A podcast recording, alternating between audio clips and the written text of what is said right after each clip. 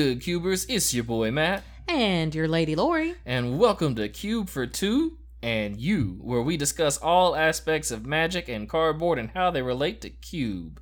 That's right. We enjoy cubing so much, we just had to share it with you.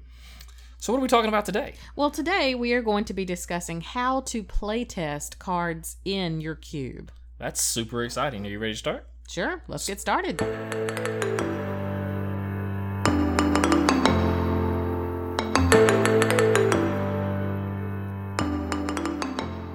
Today, We would just like to remind you that if you enjoy this podcast, to leave us a little rating and let us know. Yeah, it's the best way to help other people find us is to have a little rating, a little review. iTunes will bump us up a little further in re- the search results and help other people find our Cube content. But enough with the self plugs. On on with the show. That's right. So today we're talking about how to playtest cards in Cube, but I first want to clarify for our viewers that we are constantly tinkering with the cube and not always just playtesting. So when we say playtesting versus tinkering, how would you explain that?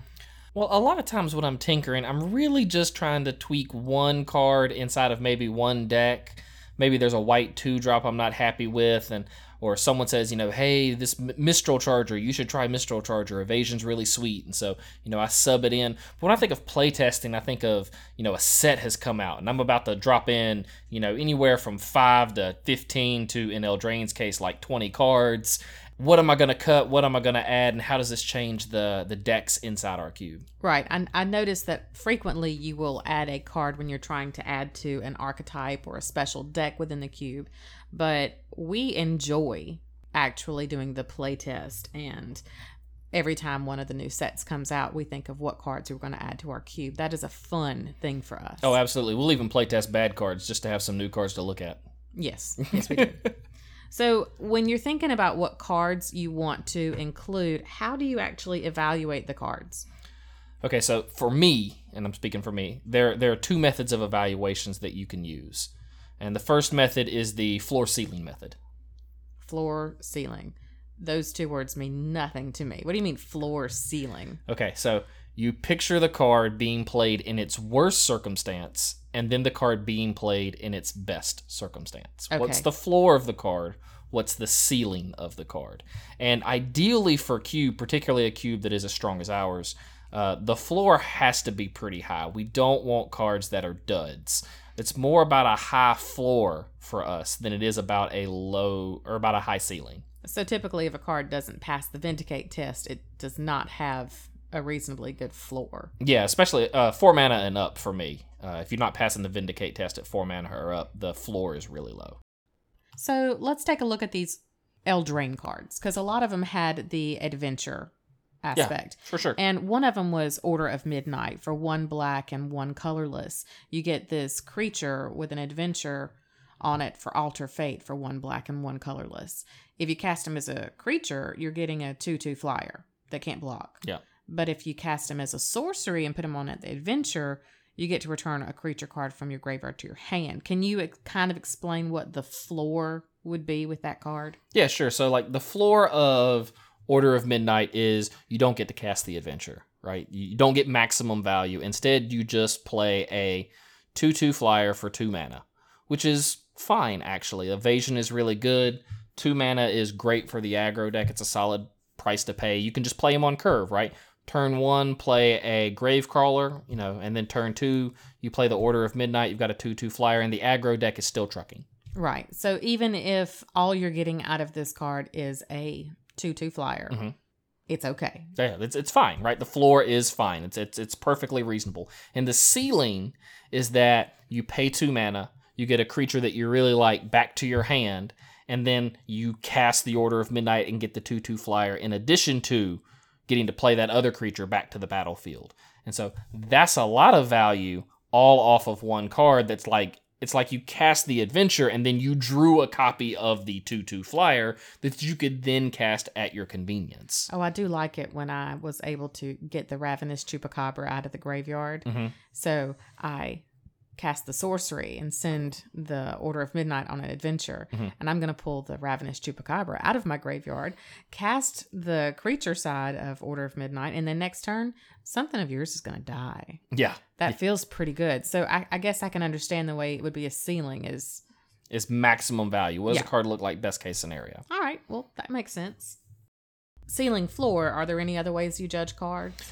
Yeah, we can get uh, technical, and I'll give a shout out to the boys over at Limited Resources for teaching me about quadrant theory.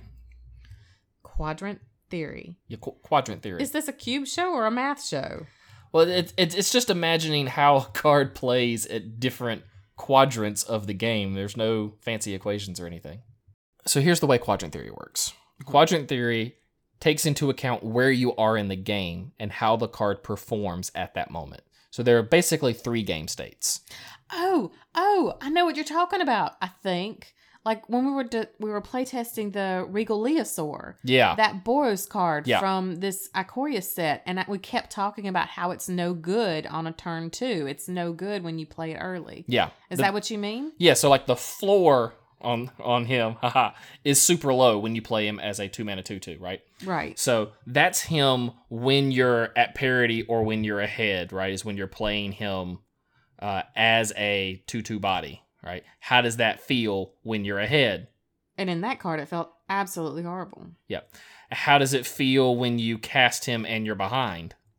Worse. Don't cast him. Don't play him. right? And if your board is empty and you can't mutate him, and so like you're behind and you have to play a two-two vanilla, that feels horrible. Oh gosh, when you're discussing it like this, why are we still trying to playtest him? Well, because I was excited by the ceiling.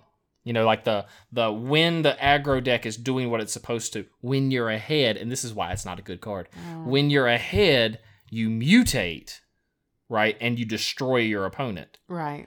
But the problem is he seems to be only good when you're ahead. That's true. So I guess if the card doesn't have enough upside at the beginning of a game or when you're tied in a game or Mm-hmm. Yeah. you know, if it doesn't have enough upside when you're not getting at its max value, Mhm. maybe it's not the right card for your cube. Yeah, and that, that's why the Leosaur doesn't cut the mustard. Oh.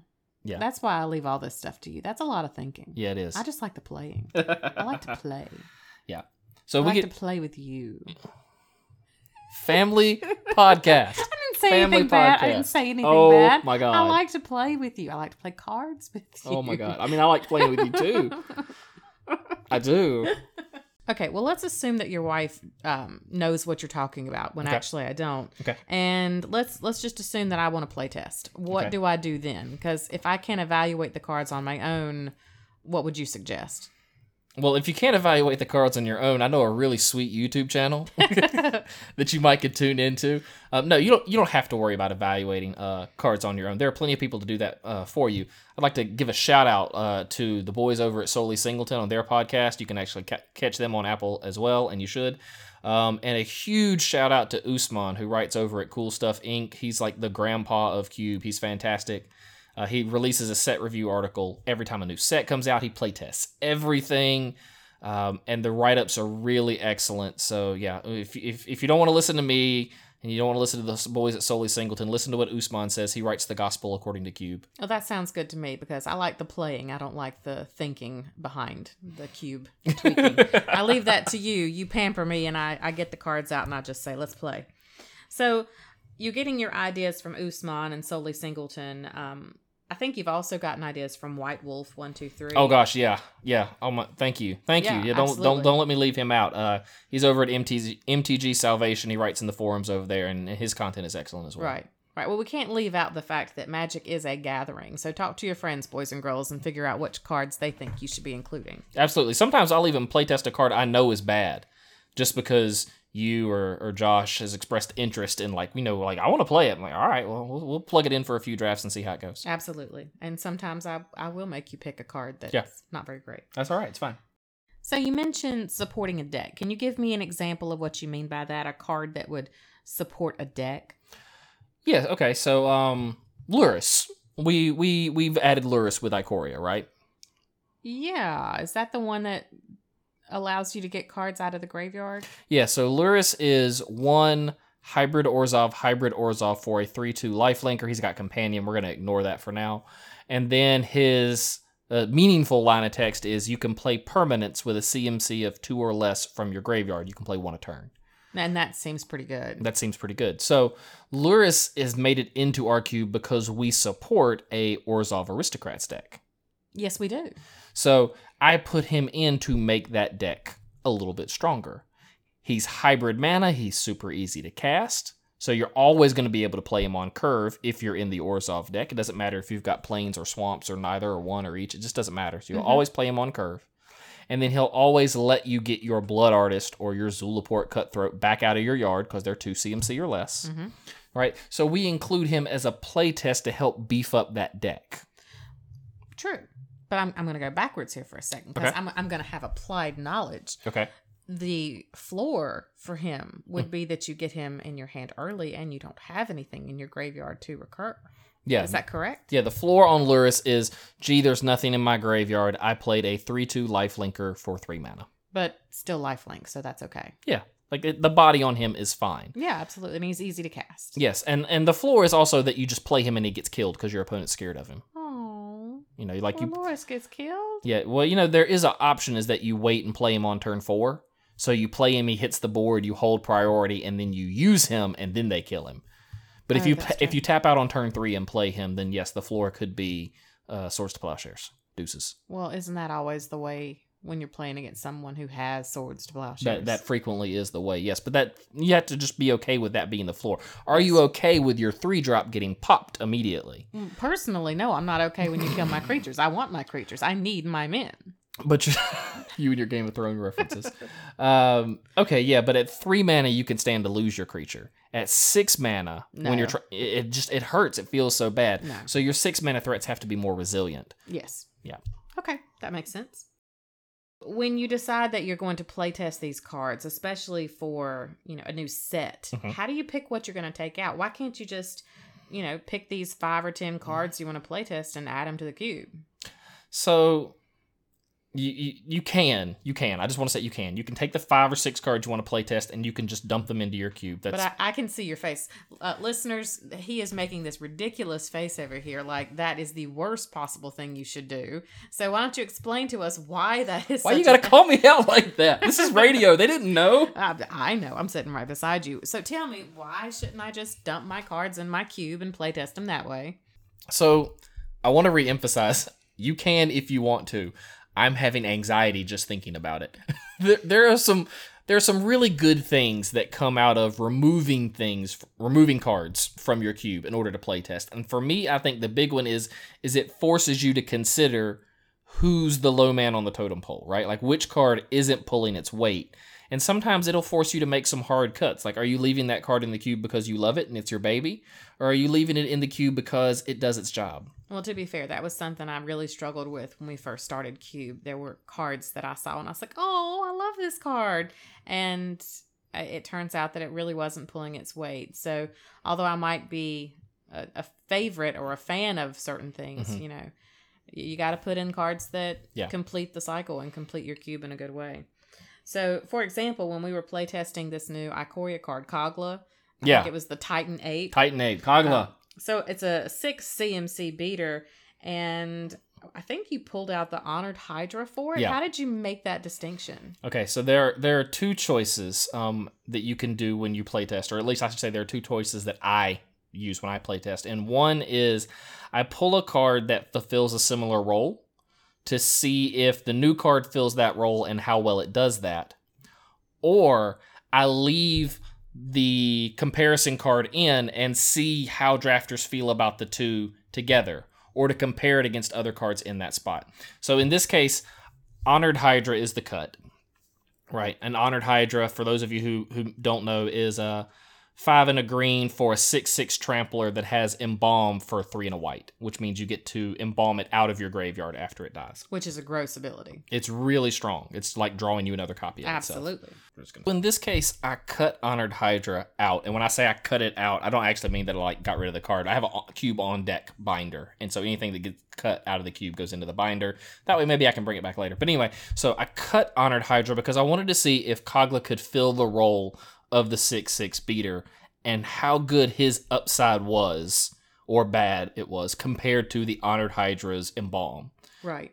Now the Hydra has trample, but the Kogla fights when he comes in, right? So he's a six man, mana six six that fights another creature, which means he you know he kills whatever he fights. He's a six six. Absolutely. Um, so I was curious if the fight ability was better than the trample ability, so I just I switched them. There was no need to leave them both in to compare. No, and you're not going to be needing that many beaters in in the end of your curve anyway. Yeah, I'm not trying to mess up the curve of the cube right there that way. So um so yeah, we were just comparing the the trample versus the the trample and the embalm versus the the fight effect. Um, and I think so far we both know how that experiment has turned out. Yeah, if, if you didn't hear our last podcast, we definitely preferred the Honored Hydra to the Kogla Titan Ape. But I do remember playtesting, and it was really nice to be able to have Kogla in my hand Mhm. and know exactly what the other card would have been. Yeah. So I could think to myself, I would rather have the Hydra because I could play it on the right curve. I didn't have to have three green lands to be able to produce that Yeah. mana. Or I knew that once Kogla went to the graveyard, that if that had been a Hydra, I could have gotten it back with the Embalm. So it was nice to have that actual knowledge between the two cards as I was playtesting. I could give you better feedback for it. It really just lets us see how much the decks that played Honored Hydra want Kogla. And it turns out it's not that they don't want the fight effect, they do want the trample. Oh, yeah, Trample's good. Trample's Um, good. Trample, trample seems to be better than fight at that CMC in that body. But I've also seen times when you have placed a card in the cube and you didn't take out the other one that you were placing Mhm. it with. Yeah. Like the Eidolon of Obstruction. You Yeah. left in that and the other card to see which one was better, which one you. Yeah, okay. So for those of you who don't know, uh, Eidolon of Obstruction is one and a white for a 2 1 first striker, uh, and his abilities is pla- uh, loyalty abilities of planeswalkers your opponents control cost one more to activate.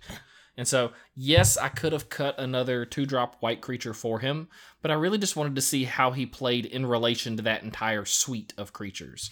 Um, so instead, I think I actually cut like a four drop white creature and just added him to those uh, other two mana beaters for the white aggro deck. Right. I just wanted to compare him. How good is taxing the planeswalkers compared to the rest of the suite of two drops? Absolutely. And you know, most of the white aggro decks when they play white weenie, you know, you play three or four two drops uh, in addition, you know, to like your seven one drops or whatever. yeah, it's it's good to have at least two creatures at the same CMC in your hand at the same time, so you could even say, "Golly, I I can only play one of these at this time. This is the one I would rather have." Yeah, So that is another good way of playtesting to be able to compare two cards. you get a good sense of how relevant the ability is. Uh huh. Yep.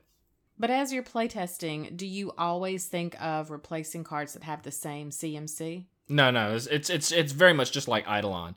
When I was just talking about, like I cut a four drop to play Eidolon. You do not have to cut creatures who are the same CMC. Uh, you don't have to uh, cut creatures for creatures. Sometimes I have planeswalkers I want to test. I'll cut creatures for them rather than cut other planeswalkers. Um, it's really it's not necessarily about the creature or the CMC. It's more about what deck what decks want this card. Let me remove a piece from them and add this card, or let me remove something else and make that deck a little better with this card. Tell us, when we were playtesting Lurrus of the Dream Den, what did you actually take out to playtest him? Uh, we run a Orzhov enchantment called Hidden Stockpile. Oh, I know Hidden Stockpile. That's the one white, one black enchantment with Revolt. Yeah, So at the beginning of your end step, if a permanent you controlled left the battlefield this turn, you can create the 1 1 colorless servo artifact creature token. And then you can pay one sacrifice creature to scry. yeah. Are you impressed? Yeah, I'm, I'm impressed. It didn't sound like you were reading that off the screen at all. Hey, hey, that's a secret. Don't tell them. Um, yeah, so we cut Hidden Stockpile. Hidden Stockpile was a sack outlet for the Orzhov Aristocrats deck. Yes. So I had two options. And option one is I cut a gold card from another guild and play Lurrus to make the Orzhov deck show up more, to make that, that aristocrat deck show up more. You don't have You to can make do that? You oh. can cut something from, I don't know, Rakdos or Izzet to play an extra card in Orzhov? Yeah, absolutely. There are no rules. There, are, I don't like this world you live in. I like rules. So I, I will admit, most of the time I try and target my weakest guild card in that guild and remove it. Mhm. Um, and that is what I did here. But Okay. if you're really trying to force a deck or force an archetype, I like to over support it if I'm playtesting it. So like when you wanted to add the artifact deck, right? I cut a ton of stuff Mm, and plugged in a whole bunch of different artifact deck synergies all over the cube. right, And then we trimmed the bad ones out right. the more we playtested the deck. that is true. I do remember us doing that. Yeah, so I, I over supported. I lopsided our cube. We were playing more blue cards. The colorless section went up. I trimmed several bad guild cards. Uh, I eliminated the wildfire deck initially. You didn't even notice, obviously. because I never play Wildfire. No, absolutely not. I probably need to watch one of your videos to understand what in the world it does. but uh, we've put it back since then. but um, but but yeah. So no, there there are no rules. And if I'm really trying to playtest a single deck, then I will try and increase the density to make sure the deck happens more often.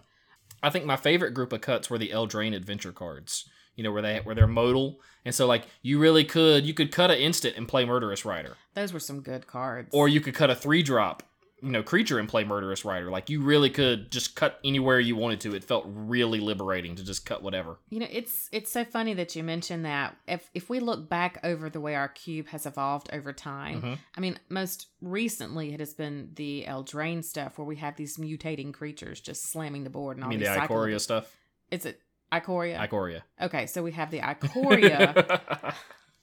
We've got Ikoria creatures coming in, slamming the board with mutates and cycles, and it's it has its own feel Yeah. to the cube. yeah, But if we go back to Eldraine, it was very mythical. It was very fairy tale. yeah. And you had these adventure cards and all of these fairy tale creatures that would show up in the cube. And I actually like the way the cube evolves over time. It creates these strong memories Yeah. and plays that we have. Well, because we, when we play test, we seldom play test, you know, four cards. We'll, we'll play test like 20. So it really does feel like the set has invaded the cube Yes. and we're seeing tons of new cards every draft. Yes. So the cube really does have a different feel for a little while every time a new set comes out. And then, you know, then we pare down, we put back in the stuff that was good, we take out the stuff that was bad. Yes. And and to be fair, we probably draft our cube a couple times a week. Yeah. Yeah, we draft a lot. We we really do though. Well, if you are playtesting these extra things and you've got your your guilds going wonky with um, not being balanced, how do you decide what you leave in and what you you know take back out? Player feedback. Player feedback. Yes, you can listen to them whine about their cards, and then you can make some some intelligent cuts. Knowing that I'm the one person you play with most often, and you, you say listen to them whine about their cards, I'm, Yeah. a, I'm a little affronted by that, uh, a little offended, I should say. But um, no, I mean it's true. It's true. I'll tell you what I th- feel about the cards and how I feel about the play. Yeah, yeah, absolutely.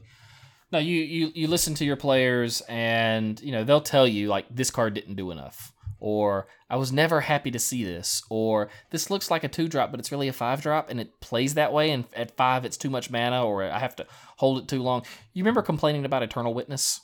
Mm, I remember that we took it out. So Eternal Witness lets you return a card from your graveyard to your hand, right? It's a three mana creature, and you right. cast it, and you get a card out of your yard and put it to your Right. hand. Right. And I remember telling you that we needed more help getting creatures into the graveyard and then back onto the battlefield. That I don't want creatures going back to my hand just to have to cast them again. Mm. Is this is this what you meant? Yeah, yeah. So you didn't like that uh, it didn't get your creatures onto the battlefield because you wanted to help the reanimator deck, which is fine. Um, Not the play it again and cast it again deck. No, I don't want to do that. what we found mo- more often than not is that there wasn't something in your graveyard you wanted because players were trying to play Eternal Witness as a three drop. Eternal Witness is not really a three drop. Llanowar Elf on turn one into Eternal Witness on turn two is crap. There's Very, nothing. There's nothing to get. Low floor. Low floor. right? So you paid three mana for a two one. Like congratulations. I don't want that. Yeah. So we and and I cut it for different reasons to to help the the green mid range deck because it just wasn't doing anything for them. In in powered cubes in different environments, Eternal Witness is stronger, but it's also about realizing what CMC a card really has. And so if you're only playing a few three drops and Eternal Witness is one of them, then you don't really have you have fewer three drops than you thought you had. I don't think I understand. When when you say Okay. the CMC of something, how can it not just be exactly what's on the card? If I'm looking at a one black, one other creature or spell, how is it not a two CMC thing? because you might not want to play it on turn two. So, for example, we are just talking about Eternal Witness, right? Mhm. So, you don't want to play Eternal Witness on turn three. If you're curving out, you don't want to play Eternal Witness on turn three. There's nothing in your yard. So, instead, what you wind up doing is holding Eternal Witness in your hand, waiting for there to be something in your yard so that then you don't feel horrible when you play Eternal Witness. So, Eternal Witness is really a four or five drop at the earliest to help you bring back whatever got nuked at the beginning of the game. hmm Well, it's also really good in like Simic decks where you know like you cast the Ponder and then you play the Eternal Witness and you get the Ponder back, or Gotcha. or Time Walk. You know if you want to do really busted stuff. okay. Um, so yeah, cards don't really necessarily have the CMC on them that they have. There's an opportunity cost that you're paying. My- Opportunity cost. yeah, absolutely. Opportun like it's the opportune time to play it.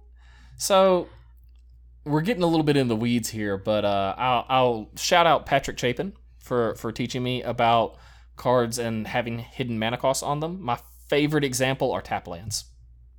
A, a- a- the hidden cost on tap lands. Yes, I think you explained this to me once. So when you play a tap land on turn one, and you it feels bad because you don't actually have any mana. I didn't have a use. one drop. I didn't have a one drop. I couldn't use my one drop. But actually, having the tap land was your one The drop. tap land is your one Fixing drop. your mana on turn one was the cost of being able to play it. Yeah, it's So- it's the opportunity cost, right? Aha. So sometimes when I look at decks, especially in like retail draft, and I'm like, oh, I've got only got three one drops, but I drafted four tap lands. I've really got seven one drops. Mm, Fun facts, boys and girls. No charge for that. All of that's free. nice, nice. You should read more often.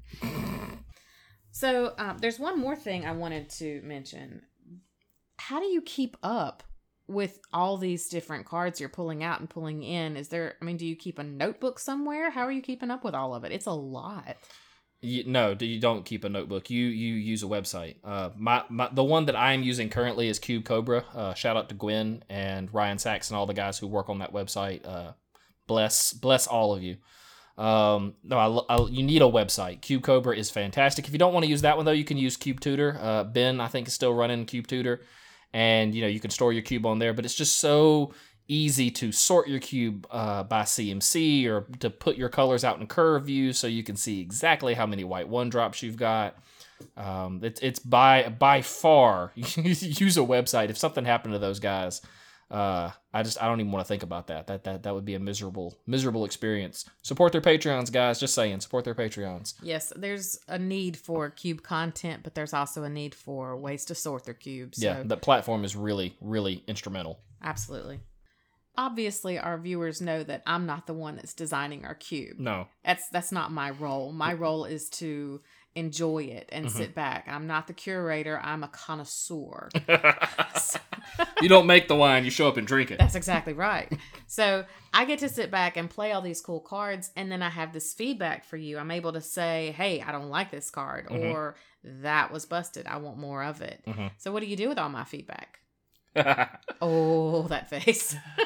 so uh years ago mark rosewater was at a, a game developers conference and he gives this fantastic speech. And in that speech one of the things he says he has learned about magic is that players are fantastic at pointing out what's wrong or what they don't like about something but they're horrible with solutions. So so that you should take their feedback but take it with a grain of salt and apply your own solutions.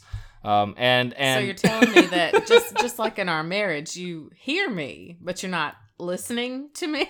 is that what you're trying to say? Man, that couch, that couch is gonna be so comfortable tonight. Um, to an extent, I definitely am listening when you tell me that something played well or that something didn't. But sometimes you or another drafter um, will tell me like, "Oh, this card stunk," and I'm like, I look at the card. You know, maybe you're playing Tectonic Giant or something. Um, what's a good example? Uh, Skargan Hellkite. You're playing Skargan Hellkite, right? Like it's the five mana, uh, big fat Hellkite, and like, well, oh, cool. It, it was it was horrible. You're like, yeah, it was it was horrible. Well, you know, what deck were you playing it in? I was playing it in Boros Aggro. You know, and it makes me want to cry a little bit. Like, I, I guess you could play it in Boros Aggro, but our cube's way too fast for our aggro decks to be playing that kind of five drop. So of course it didn't play very well. For me. Right. I mean, obviously, if you are the designer of a cube and you know that cube experience and how you've built your decks, Mhm. obviously, you know, certain cards work better and function better in Yeah. different decks and archetypes within your cube.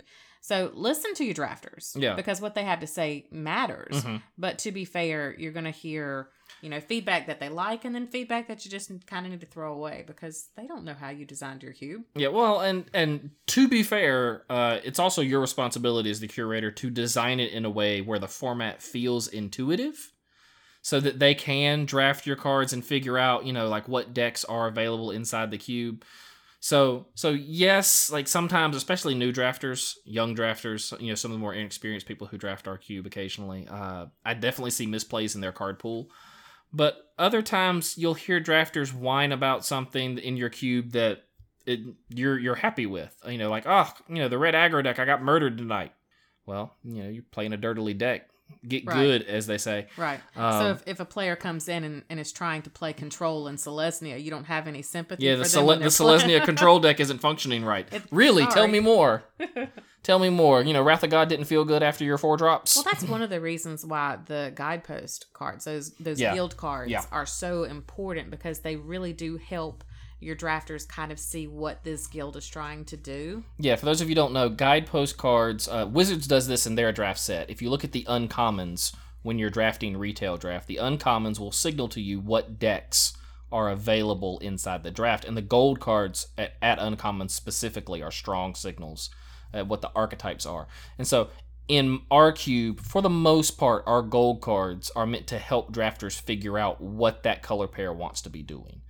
Um, and so, yes, sometimes new drafters don't catch on to that and they train wreck and they end up in like a big mid range pile and they get hammered. Um, but for the most part, for the most part, I think that we're pretty good at trying to help guide them before the before the draft begins. But all that's a, a whole nother issue. Absolutely. Well, speaking of other issues, I believe our next podcast is going to contain one of my favorite specialty cubes. Oh yeah, no no doubt. We've been drafting it hardcore in preparation for it. Next week we're going to talk about uh, Cubing after dark. After Dark cube. Uncube. ooh ah. You can't draft that while the kids are awake. Actually, no. We we do not typically play that cube or draft it when the children are up. No no, much to, much to our son's chagrin. Yeah, our, our little son, he he wants to play the uncube so badly, but some of those cards are just not appropriate for his age level. No, no, no, because because we should specify our uncube plays uncards from all three unsets, and some of the older stuff is not not for children. Yeah. Yeah, absolutely. Although that's not going to change the podcast. If you guys want to listen in and Yeah. hear about the uncube, If your kids are in the back seat, you'll be okay. yeah, yeah, it'll still be family appropriate. Yeah. So that's going to do it for today, cubers. If you want to playtest cards in your cube, you can either listen to some of this advice or let someone do it for you. Uh, I see you've chosen the latter option. I- Absolutely. That's the one that fits me most likely. If you guys have questions for us, please feel free to reach out. We're at cubefor2 at gmail.com. You can catch us on Twitter at cubefor2. And don't forget, if you want to actively support our channel, feel free to use that TCG player affiliate link in the show notes below. We'll see you next week. And as always, and until next time, Shuffle up and keep cubing, our friends.